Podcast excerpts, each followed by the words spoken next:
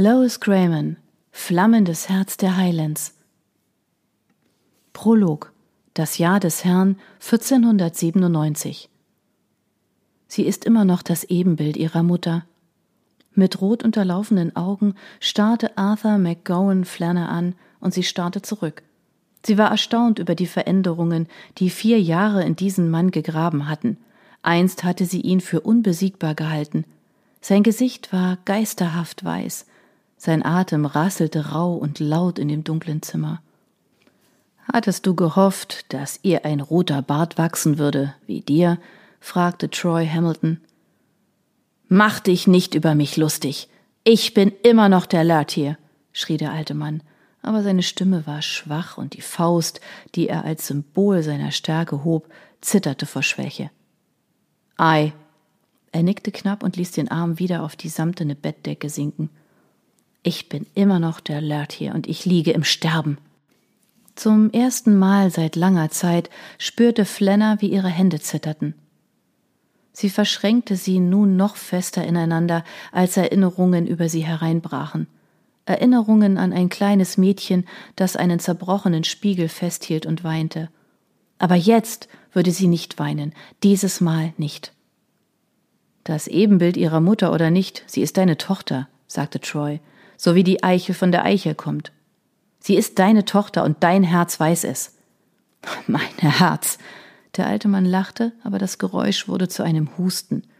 Im Licht der einzelnen Talglampe konnte Flanner sehen, dass die Spucke in seinem Mundwinkel mit Blut durchsetzt war. Mein Herz hat mich verraten, wie alle, denen ich vertraut habe. Oh, du bist es, der den Verrat begangen hat, McGowan. Erst die Mutter und dann Wagst du es, mich zu kritisieren? schrie der alte Laird.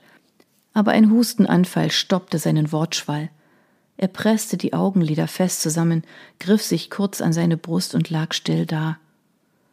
Ei, du wagst es, flüsterte er schließlich. Kaum ein anderer hat sich getraut, mich zu kritisieren. Und obwohl wir nur entfernt verwandt sind, waren wir wie Brüder. Aber all das liegt jetzt hinter uns, Troy. Es ist alles Vergangenheit. Sein Kopf drehte sich auf dem Kissen schwach von einer Seite auf die andere, und als er die Augen wieder öffnete, glänzten sie von nicht geweinten Tränen. Ich wünschte, ich könnte in die vergangenen Zeiten zurückkehren und von neuem beginnen. Vielleicht könnte ich meine Fehler wieder gut machen, vielleicht könnte ich die Liebe meiner Lady gewinnen. Sie hat mich geliebt, murmelte Troy, aber sie hat deine Eifersucht nicht überlebt. Die blutunterlaufenden Augen schlossen sich.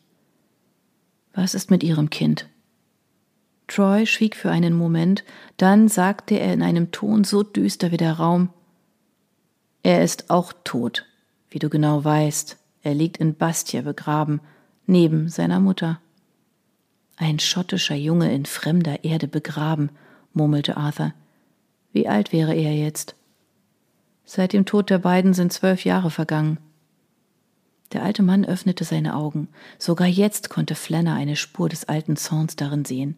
Sogar jetzt konnte sie sich an ihr Schluchzen erinnern, als sie gegen den Deckel der Truhe schlug, in der sie gefangen war, während man sie nach Frankreich schickte.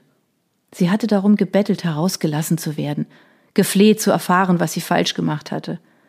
Sie hatte geschworen, brav zu sein, die perfekte Tochter zu sein, wenn er sie nur nicht fortschickte, wenn er sie nur wieder lieb haben würde. Du hast die Jahre gezählt? fragte McGowan. Seine Stimme klang überrascht. Du tust ihr noch immer Unrecht, keuchte Troy. Bald wirst du ihr wieder ins Gesicht sehen, und doch ziehst du ihren Namen durch den Dreck. Guter Gott! Der alte Mann vergrub sein Gesicht im Kissen. Ich konnte an keine andere Frau denken, auch wenn ich in den Armen einer anderen lag. Warum ist sie nicht gealtert? Was für ein Pakt hat sie mit dem Teufel geschlossen, dass sie die Blicke der Männer so anzog, dass alle sie wollten? Sogar du, mein treuer Freund. Er hielt wieder inne, griff mit seinen knochigen Händen nach der Decke und kämpfte um jeden Atemzug. Habe ich das Mädchen nach all den Jahren wieder aus Frankreich geholt, um mir deine Beschuldigungen anzuhören, alter Mann? fragte Troy. Ich sterbe, krächzte McGowan. Meine Leute brauchen einen Anführer. Du weißt genau, warum ich dich herrufen ließ. Ich werde nicht heiraten, sagte Flanner. Ihre Stimme war angespannt, als sie plötzlich die Stille brach. Sie hatte nicht geglaubt, dass sie die Kraft haben würde, diese Worte trotz ihrer Angst auszusprechen. Aber plötzlich war es ihr, als wäre sie nicht sie selbst. Stattdessen stand sie außerhalb des Geschehens, beobachtete die aufrechte große Gestalt neben dem Bett, hörte die eiserne Standhaftigkeit in ihrer Stimme und wunderte sich über die Frau, die gar nicht so war wie das verängstigte Mädchen, als dass sie sich einmal gekannt hatte. Wer auch immer er ist, ich werde den Mann, den du ausgewählt hast, nicht heiraten, nicht einmal um dem Clan der McGowans einen Anführer zu geben. Für einen Moment herrschte Stille im Raum, als der alte Mann seinen Blick auf sie richtete. Also, Troy, du hast ihr nicht gesagt, warum ich sie rufen ließ. Es gibt Dinge, die sie von ihrem Vater hören muss und von niemandem sonst, sagte Troy. Der alte Mann nickte und bedeutete ihr näher zu kommen. Seltsamerweise, törichterweise, dachte Flanner, gehorchte sie. Willst du dich meinen Wünschen erneut widersetzen? fragte er. Flanner antwortete nicht. Tatsächlich fürchtete sie, dass sie nicht antworten könnte. Die Panik hatte sie wieder in ihrem klammen Griff, aber sie kämpfte sie nieder und schaffte es, ihr Kinn zu heben.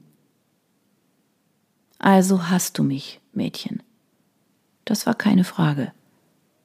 Ich habe dir die Möglichkeit geboten, glücklich zu sein.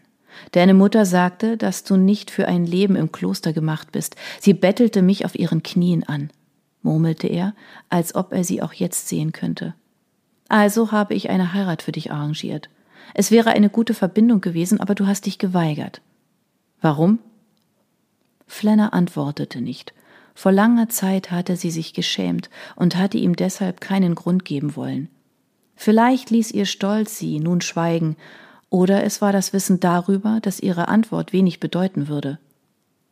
Warum? forderte Arthur wieder, aber dann knirschte er mit seinen gelben Zähnen und fluchte. Ach, du brauchst nichts zu sagen, ich kenne die Antwort. Du wolltest die Verbindung nicht, die ich für dich ausgesucht habe, weil du schon einen Liebsten hattest.